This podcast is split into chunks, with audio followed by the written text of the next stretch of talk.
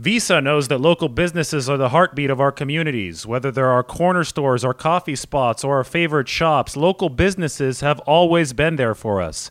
They remember our orders, they call us by name, always giving back, making a difference, and going that extra mile to support us and our community. And right now, more than ever, local businesses need our support. So it's time for us to return the favor.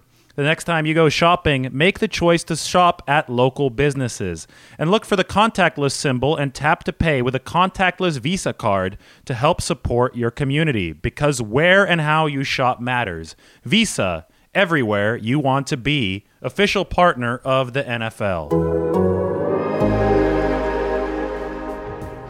Go, man. Tear it up, dude.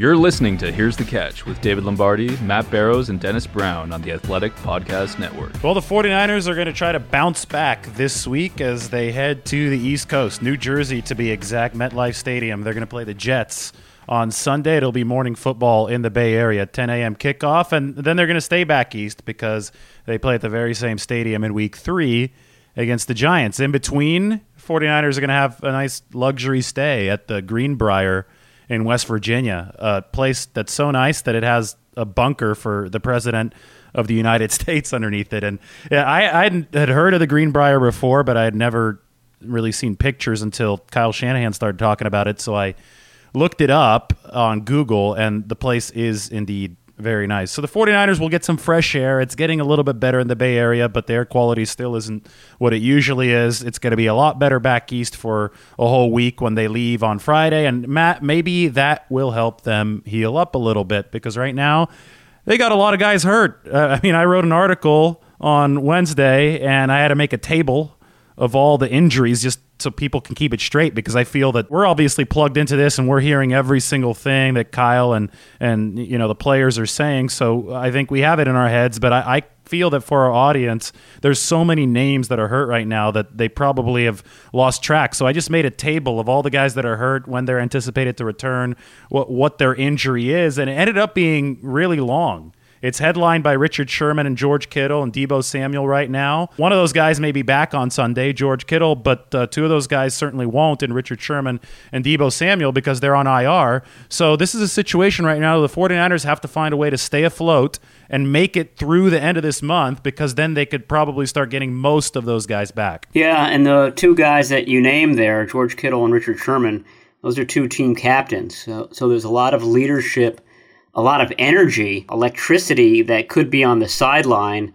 uh, for this game. I thought it was significant that Kyle Shanahan said that the hope is that George Kittle practices on Friday, which is really basically a, a glorified walkthrough. But even then, he wouldn't have to practice in order to play on Sunday. I mean, that's that's the standing that George Kittle has on this team. So right up until game time, we, we won't know if he plays. The sojourn to the East Coast might be a shot in the arm for this team.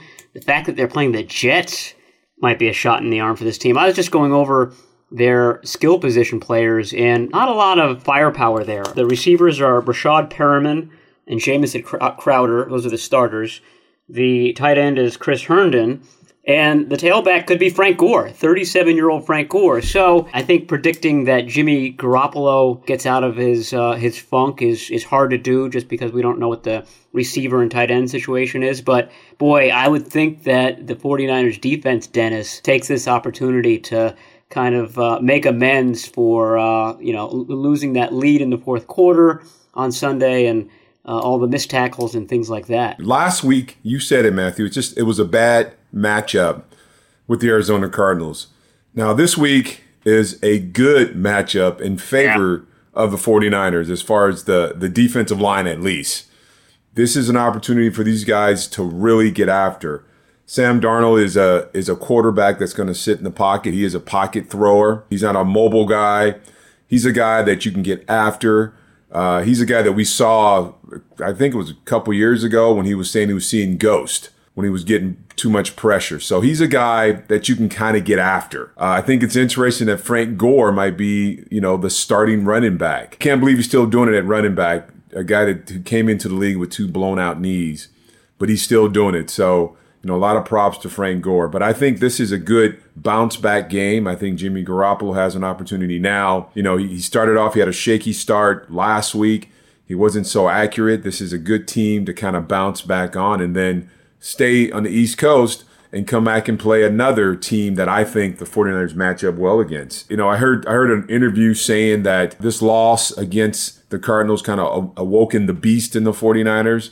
Well, if you want to release the beast, this is the week to do it. Well, we talked to Jets head coach Adam Gase on the conference call that we have every week with the upcoming opposing head coach, and he said that Frank Gore would be starting on Sunday. Now, I don't know if that is, you know, indication that Frank Gore is going to have 20 carries on Sunday, but I think, at least from a hat tip perspective, the Jets wanted to give Gore the start against his former team, the 49ers, for whom he played for so long. He actually debuted with the 49ers in 2005. And if you haven't been on The Athletic yet today, make sure you go and check out Matt's article. Matt and Dan Brown, another one of our Bay Area writers, uh, I don't know how many guys you guys in- interviewed, Matt, but it was impressive how many phone calls you got back for this piece. A bunch of former teammates and former coaches of Frank Gore talking about his rookie season in 2005 when he came in off of those two blown ACLs that Dennis just talked about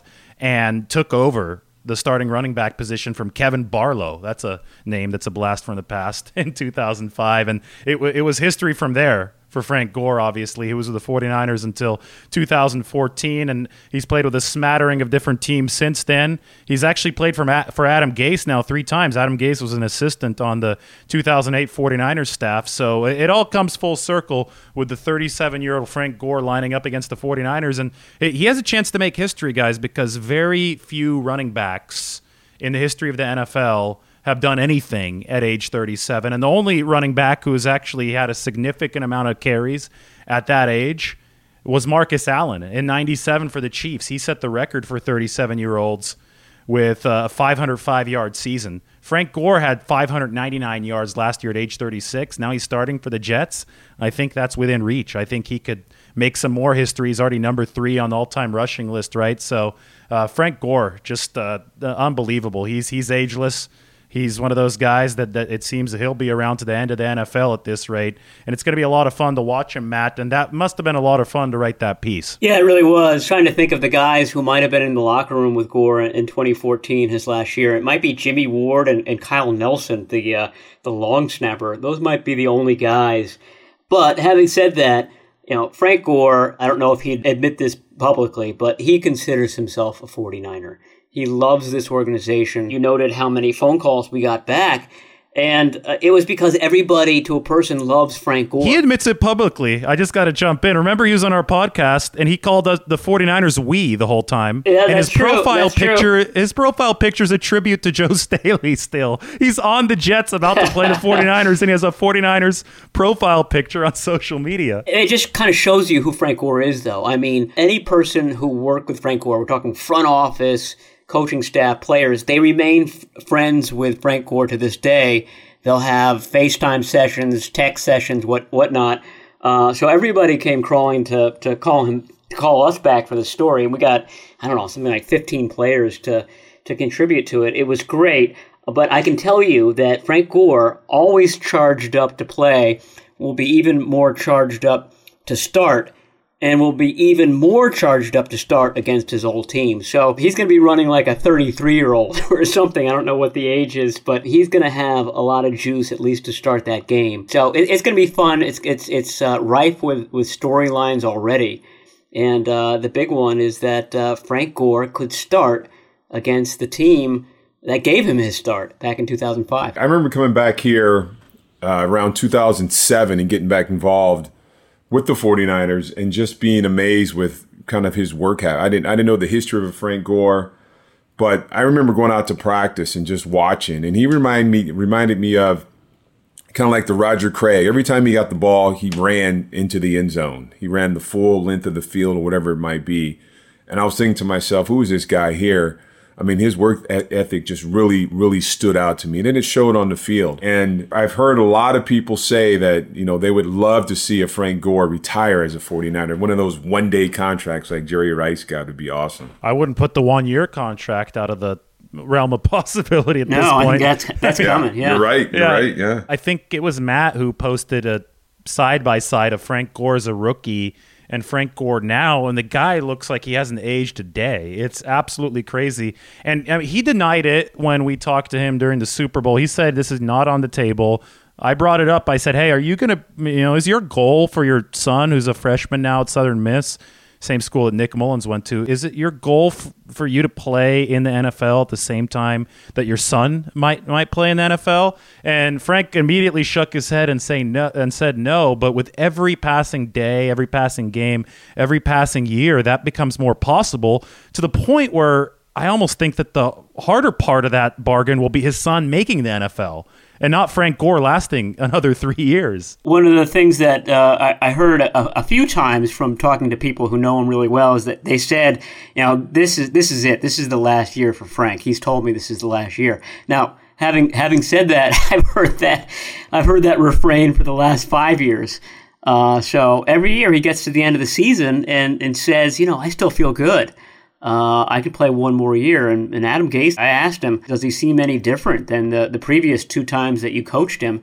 And Gase said, no, he looks like the same guy. And, and you're right, those side by side photos, uh, one's, one's in black and white and one's in color. And that sort of tells you uh, which is the, the 2021. But uh, if they were both the same, I defy you to pick out the one that is the 23 year old Frank Gore versus the one that's the, the 37 year old Frank Gore. It's very, very hard to do. He hasn't changed a bit. I call him uh, Benjamin Buttonhook. What do you guys think of that uh, that nickname? Uh, it's not original, but yeah, it works. oh, you've heard that before, Dennis? I, have heard it a couple times before. You know, we talk about the time that that uh, he's had in the NFL and how durable he is. And then you think about the 49ers, and, and, it seems like here goes another season now where the team just seems to be in the training room.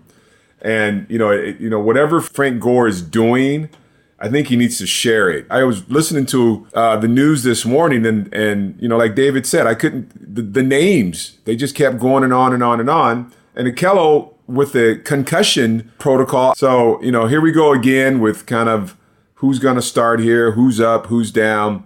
But one thing it seems like George Kittle is definitely going to be up. And you said it, David. I mean, he's a guy who who probably doesn't need that much practice, but still, you know, he's he's he's got that knee and he's going to be taking a lot of shots on that knee. And that kind of worries me a little bit because he is the heart and soul of this offense and what they do on the offensive side. Let's pause to tell you about Fubo.tv. Fubo.tv is a family plan where three people can watch at once. 15% off first month, 30 hours of DVR and local broadcast. Fubo.tv will not disappoint. Stay updated on your favorite teams as well as local broadcast news. So go to fubo.tv forward slash athletic today and get 15% off your first month. You won't regret it. That's fubo.tv forward slash athletic.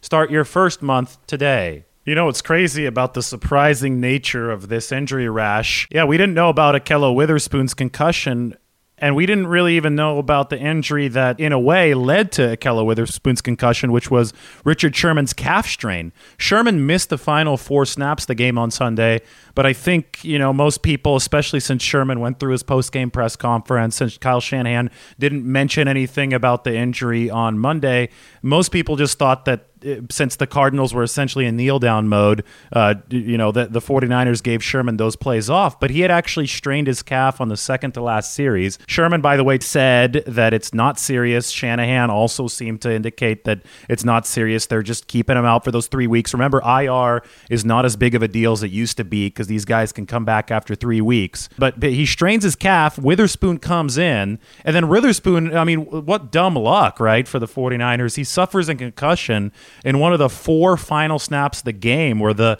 Cardinals are just running out the clock. And Witherspoon is obviously the direct depth behind Richard Sherman. Other potential direct depth behind Richard Sherman is Jason Verrett. He didn't practice on Wednesday because he's still recovering from a strained hamstring.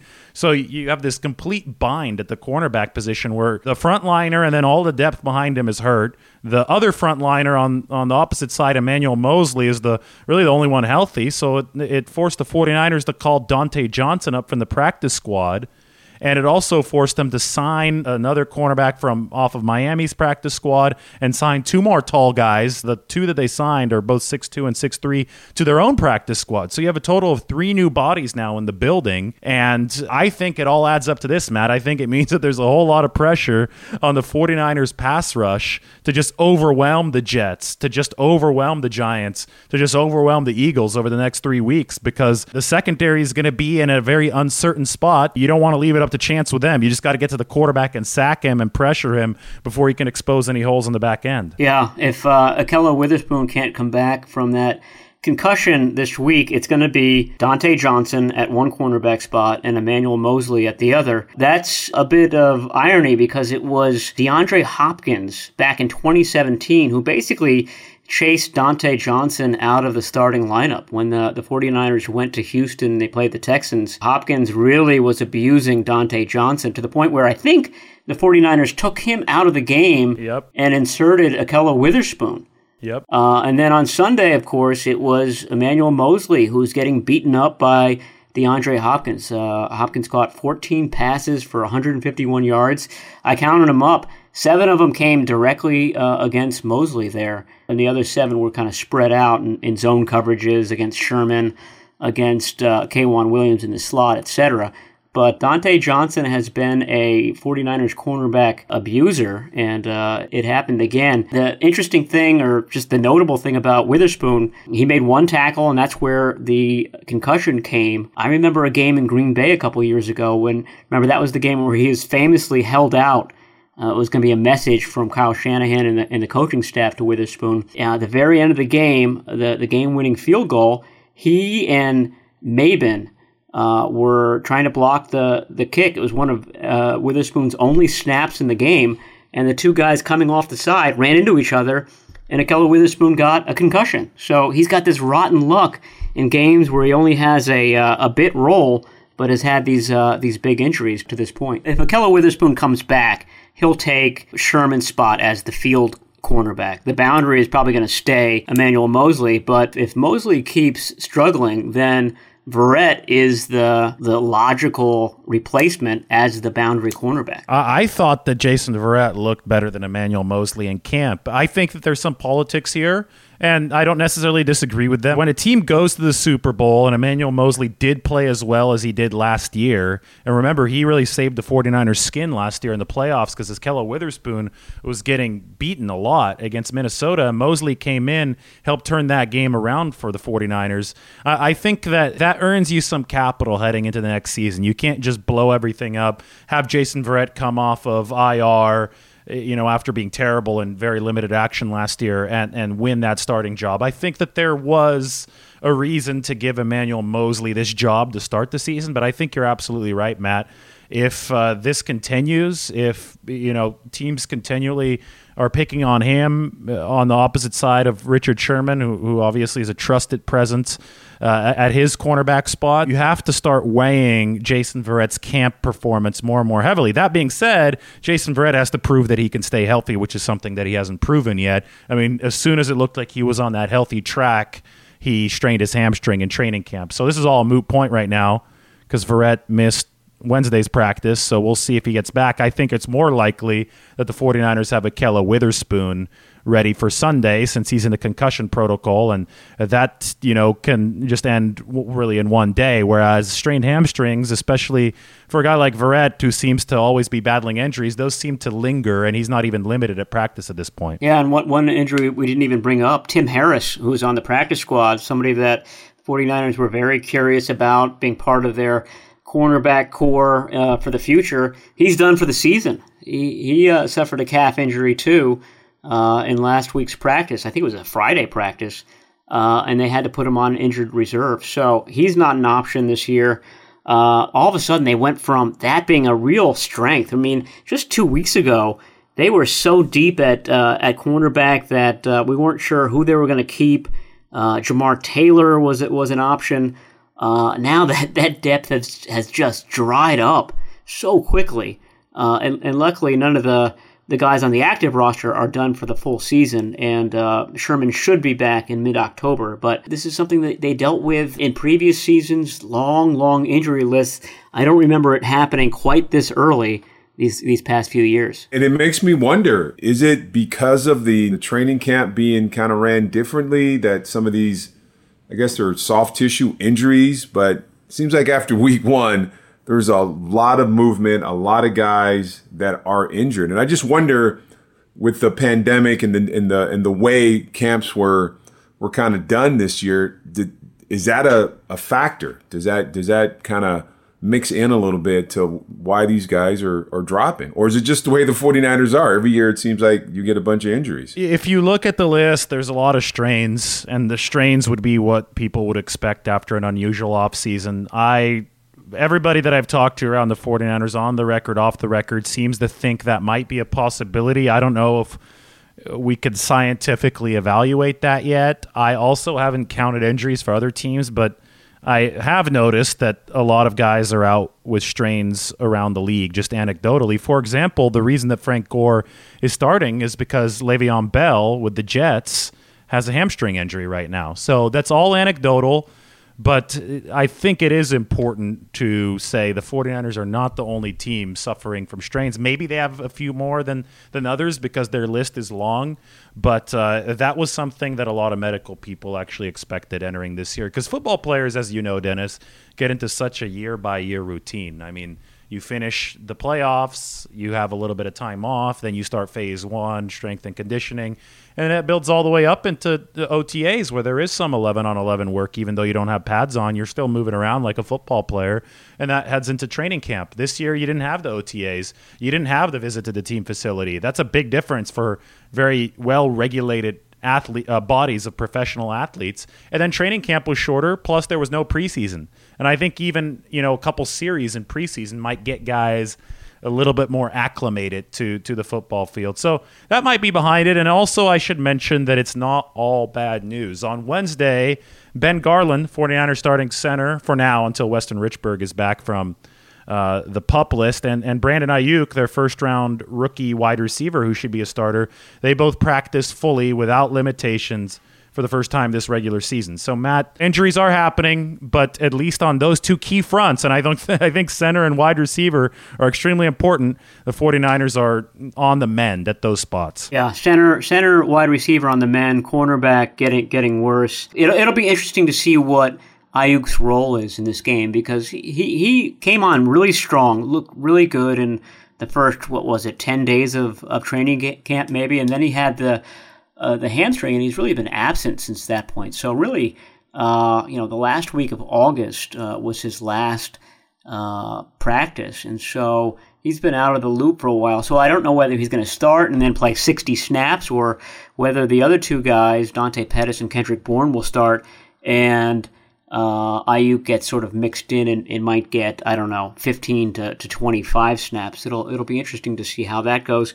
It'll be interesting to see how much uh, how many reps they give uh, Jordan Reed at tight end.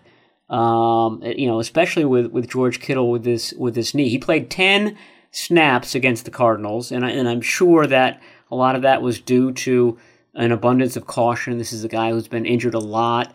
Uh, they were taking it very easy on him in training camp. Um, I wonder. I don't think that that snap count will will jump to 60 either, but I wonder whether he's going to get a, a, bigger run against the Jets. And I was sort of eager to see that against the Cardinals. What what the 49ers would do with Kittle and Reed on the field at the same time, especially with all the injuries at wide receiver, and never really came to pass. They were on the on the field. I counted six plays, but uh, they obviously weren't a big.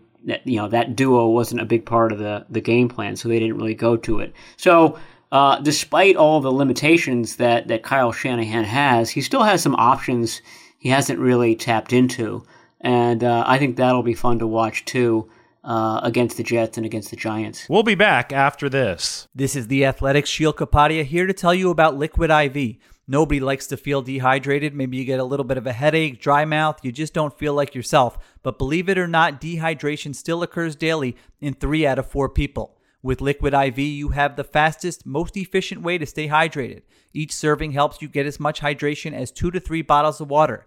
Maybe you use it after a really intense workout. Maybe you went out socially distanced with friends and had a couple extra beers the night before. That's where Liquid IV comes in. It is healthier than those sugary sports drinks, no artificial flavors or preservatives, and less sugar than an apple. Plus, it contains five essential vitamins, more vitamin C than an orange, and as much potassium as a banana. And Liquid IV is on a mission to change the world. Liquid IV is donating 3.7 million servings in response to COVID 19. Products are being donated to hospitals, first responders, food banks, veterans, and active military. Liquid IV is available nationwide at Costco and Target, or you can get 25% off when you go to liquidiv.com and use code ATHLETIC at checkout. That's 25% off anything you order when you use promo code ATHLETIC at liquidiv.com. Get better hydration today at liquidiv.com, promo code ATHLETIC. I figured after, you know, George Kittle kind of had the, the knee sprain, then he, he went to the locker room, came back out, second half I thought you would see more Reed, and I can remember him catching one one pass throughout the whole entire game. And I thought maybe Kyle Shanahan would kind of utilize, you know, that that feature in the offense or that weapon in the offense, but I just didn't see it. This week we might see more. I, I think George Kittle's want to kind of want to go out there and play hard. I'm sure that knee is very sore. I don't know what he did in the locker room to be able to come back out and play, but he w- he didn't have any targets that second half, and they really needed something down the field. But I thought you know, he would Reed would be the guy that Kyle Shanahan went to. Bourne was a guy that he was more targeted targeting in the second half. But there's there's so many weapons on this team. And I think the 49ers, you know, when they were going three and out, I didn't get it. I was like, you know, there's so many weapons. And I know Jimmy wasn't, you know, exactly on his game. His accuracy was way off. But seems like Kyle Shanahan still has a lot of weapons out there that he really hasn't utilized yet. And I think Jordan Reed's one of one of those guys. Well, Reed played 10 snaps, and Kyle Shanahan really verified what my inkling was. I thought that he was on a severe pitch count, and I, that pitch count was probably 10 snaps. And, you know, the guy hasn't played in over a year, seven documented concussions, which probably means more actual concussions. And the thing about football, especially at a targeted position like receiver and tight end, when you're running, you know, over the middle, it's, it's all about being able to protect yourself and, that in a game that moves this fast is about the instincts, about knowing when a guy might be stepping in to, to lay wood, knowing when to turn a little bit, when to slow down, speed up, to protect yourself and avoid huge hits that can result in concussions. And Jordan Reed hadn't been on a football field in a game like situation with that adrenaline and that speed in over a year. So I, I really think the 49ers thought that they were going to give him a chance to start – getting his feet wet to develop those instincts. Because if you throw him out there for 30 or 40 snaps, that's when he can get lit up and get another concussion because his instincts aren't back. So they wanted to give him, you know, piecemeal, those 10 snaps first, so that way he could reacclimate gradually without exposing himself too much. So Shanahan hinted that the pitch count for Jordan Reed would go up in week two, and I would expect it to since his first 10 snaps went reasonably well, and he'll get more. And if that ends up being the case, Matt, then he's probably a better route runner than George Kittle. George Kittle's obviously faster. George Kittle blocks better. George Kittle's the best tight end in the, in the game, but from a pure route running standpoint, Jordan Reed is so polished. I mean, we saw that in camp that'd be a heck of a weapon for Jimmy Garoppolo. And at the end of the day, it's about finding cohesiveness within the offense. You know, Dennis talked about all the weapons. You got to bring them all together. And eh, hey, the 2016 Falcons, Shanahan's best offense ever, guess what they did in week one? They went out and they lost to the Tampa Bay Buccaneers. They put up 24 points. 5.8 yards per play. 49ers 20.6.8 yards per play in week 1. It was a disjointed effort, but what did the 2016 Falcons do? They turned it on. They they put on the Jets. So it's way too early to count this 49ers offense out after only one game. Yeah, I don't I don't think the 2016 Falcons played Kyler Murray either. that was a, a big part of this loss as well. And, and luckily, they only have to play Murray uh, one more time this year. Uh, you know, one thing I'm, I'm, looking forward to seeing this, this week is is who gets uh, bumped up from the, the practice squad. Uh, on Sunday, it was Hroniss Grasu and Dontae Johnson. Now Dontae Johnson's already on the active roster, so he's not getting bumped up. And uh, if, if Ben Garland is uh, is healthy, uh, might not get bumped up. So I'm wondering if it's going to be a receiver, um, and if it is a receiver, which receiver it'll be. They've got three to, to choose from. Uh, the seventh rounder, Jauan Jennings, uh, River Cracraft, who's uh, sort of does a little bit of everything, including um, uh, fielding punts and playing out of the slot, stuff like that. And then the other guy is Kevin White, who's from West Virginia, or rather, he's from New Jersey and, and played at the University of, of West Virginia. And uh, on paper, at least, he just seems like a perfect guy for this offense. He's big, he's fast, ran a 4.35 40 a few years ago.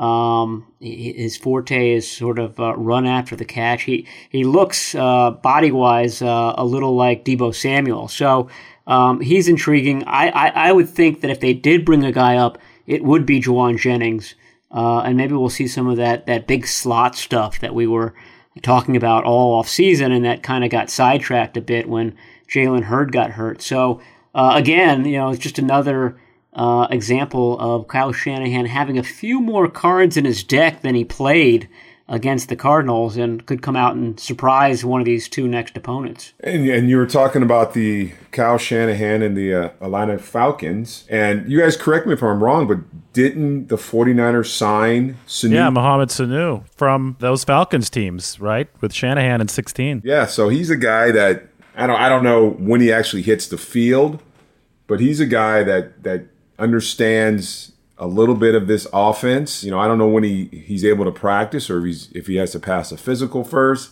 But there's another weapon right there. I mean, you've got a guy that understands your offense, and he's he reminds me of kind of an Anquan Boldin, the way he kind of catches with and runs with that, you know, with that anger and that aggression. So there's another weapon. So this is going to be a great bounce back game against this team here because I think that the the defense matches up well and then the offense is going to be able to match up really well also. Mohamed Sanu's 31, but the productivity was really still there. Last year it dipped a little bit, but there was an ankle injury. He was traded midseason. The Falcons, remember, even though they beat the 49ers last year, weren't any good. So I think that was probably part of the struggle. Then he went to New England, and New England didn't have a good offense last year either. New England was mediocre last season offensively. And there's actually some film going around of Tom Brady not hitting Mohamed Sanu when he was open on on some routes. So I think that the numbers in New England weren't indicative of what Sanu can do if the offense really is clicking around him. And he has a fondness for Kyle Shanahan. Kyle Shanahan has a fondness for him. The guy's 6'2, 220. I mean, immediately one of the bigger targets in the 49ers room. And Shanahan first started really, you know, messing around with that big slot position in Atlanta with Mohamed Sanu. It's why he later drafted Jalen Hurd, why he later drafted Jauan Jennings. Hurd is uh, on the shelf with the ACL this year, but Jauan Jennings, as we, you know, we're just talking about, is on the practice squad. Matt, I, I think with Mohamed Sanu, uh, this is a guy who can, you know, really be a tutor for the whole receiver room, given the veteran presence and the fact that he's been with Shanahan. But you got to be excited for a guy like Jauan Jennings because Jauan Jennings now can learn from somebody who's done that big slot position, somebody who's the same body type. I think they're both six two, uh, maybe six three. But you know, I think this is a great opportunity for Sanu to to really impart his knowledge on the 49ers youngsters, including a guy like Jennings who can follow in his footsteps. Yeah, that's why I say that uh, if Sanu doesn't play in this game, I think uh, Jennings might be brought up. Just the the timing with Sanu, he arrived uh, in uh, San Jose, Santa Clara on Tuesday night. He took his first COVID test Tuesday. So, Dennis, he takes one Tuesday, Wednesday, and Thursday. And if all three of those are negative, then he can practice on Friday. And then the team gets on a plane and flies to New Jersey for the Jets game. Uh, which is funny because they, they go into Newark, which is about 20 to 25 miles from where Sanu began his trip. He, he's from New Brunswick, New Jersey. So he's gone he's gone a long way to go a short distance for this game if he does end up playing. But Shanahan did say that you know uh, Sanu is familiar enough with this with this offense, and it's uh, changed little enough from t- 2016 that even if he just does practice a bit on Friday and they'll have a walkthrough on Saturday, he's confident that he can get into the game and be productive. So uh, that's not out of the realm of, of, possibility that Sanu plays against the Jets. Yeah, and it reminds me of last season when uh, when the 49ers brought in a veteran receiver, and then all of a sudden, you know, Deebo became the player that he was. Just kind right. of having a, a veteran in the room is huge, and to have a veteran in the room that kind of understands that offense and the scheme and understand Kyle Shanahan and the way he does his play call and how what he wants out of certain positions, I mean, it's a bonus. It's nothing but good. If he can kind of have the same effect to this receiving room, which, you know, right now kind of needs it, you know, we'll see them take off. You, David, you talked about the, uh, the Falcons having a bad game, you know, their first game out with Kyle Shanahan in 16. I just wonder if this team watches any of that film and watch how that team kind of developed to at the end of the season kind of what they were. So I'm excited. You know, another weapon, offensive weapon. Uh, this team needs to score at least 35 points a game.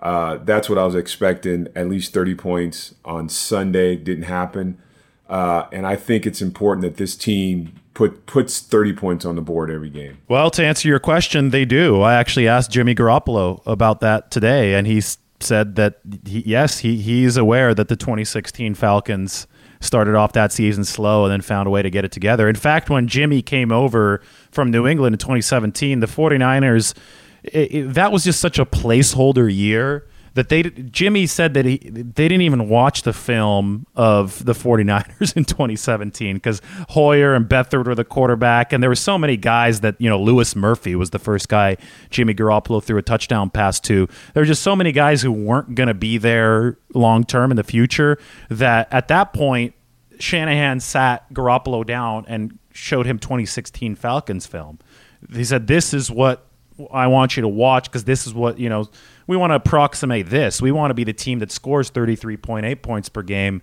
not this offense that the 49ers had in 17, which I think was scoring like 15 or 16 points a game at the time that Garoppolo showed up. So, uh, yeah, they, they, they are trying to follow that trajectory. And yes, it, it also wasn't all that bad in components on Sunday. For example, 49ers rushed for five yards a carry over 100 yards against a team that was a top 10 rush defense in Arizona last year. They're going to have a similar challenge this week. The Jets were the number two run defense by DVOA last season, but their pass defense is not very good. They lost Jamal Adams. Josh Allen from the Bills threw for 300 plus against them last week. So I think that you're going to have a similar kind of challenge for the 49ers running against a team that can stop the run and uh, having to beat them through the air. And Jimmy Garoppolo obviously did, not do that against the Cardinals last week. So my prediction is that the 49ers are, are going to roll this week with Aiyuk back. I think he's going to have a nice debut. I think that they capitalize on the fact that the Jets don't have a great pass defense. And I think they run the ball better than people expect them to against the Jets because. Uh, uh, they showed that they could run against a good run defense already last week. So I think Dennis will be happy. I think you'll see the 49ers surpass 30 this week. They're going to beat the, the Jets 31 to 17. What do you think, Matt? Yeah, I think it'll be a little lower than that. Um, I, I think that as perfect as the, the Cardinals offense is for defeating the 49ers style of defense, I think that style of defense is, is perfect for playing the Jets. So I, I think this is going to be a real bounce back game for, for Nick Bosa, for Arik Armstead, for Fred Warner. Um, I didn't I didn't think that Armstead and Warner had all that good games, and I, I know they're champing at the bit to reverse that, and I, I think they will. So I think there it's I think it's going to be an ugly score game for the Jets. Uh, they're not going to get out of the, the early teens. Uh, I'll, I'll give them 13 points, and I'll give the 49ers 24. 24-13 49ers. Dennis, what's what are your thoughts? I think this this front four just they just go off. I think you might see Joe Flacco come in in the second half. I Ouch. see them just getting after this team. I see them getting some hits on Sam Darnold and, and have them seeing those ghosts again. So, and I think the offense rolls. I think with some of the additions, uh, Aiyuk coming back, I think, you know, if Sanu can get in the football game, I see Jimmy getting back onto this game. I'm going to say 31 14. Joe Flacco is on Frank Gore's team now as the backup quarterback. That's the dystopian future that 2020 has brought us. And so the 49ers can theoretically get re- some modicum of revenge for Super Bowl 47, even though nobody's left over from that team. Wait, is Kyle Nelson or did he come after Matt? I, I think he was after. Uh, After, Nelson, yeah, Nelson and Ward are both 2014, and those are those are the elder statesmen. Those yeah, because Staley's gone now. Longest tenured guys on the team. Yeah. So isn't it wild that if Dennis's scenario plays out, the 49ers will get a little bit of revenge. I'm not saying a lot against Joe Flacco, the backup Jets quarterback, with Frank Gore, the guy who was at the center of the end of Super Bowl 47, not getting the handoff on Flacco's team. It's just weird, right? Crazy. yeah, but I, I don't think they're going to hand out any rings if they beat the Jets, though. no, no, they won't. And, and again, nobody remembers that. I mean, everybody is has moved on from those teams. So except for Flacco, who's who's now with the Jets. So um, we'll see if he gets in the game. That probably would be good news for the 49ers. But uh, anyway, uh, that was fun. We'll talk to you guys on Sunday after the game. It's an early one, 10 a.m. Pacific time, and uh, we'll break it down before the 49ers move on to week three. So thanks again for listening. For Matt Barrows and Dennis Brown, this is David Lombardi. We'll talk to you guys next time.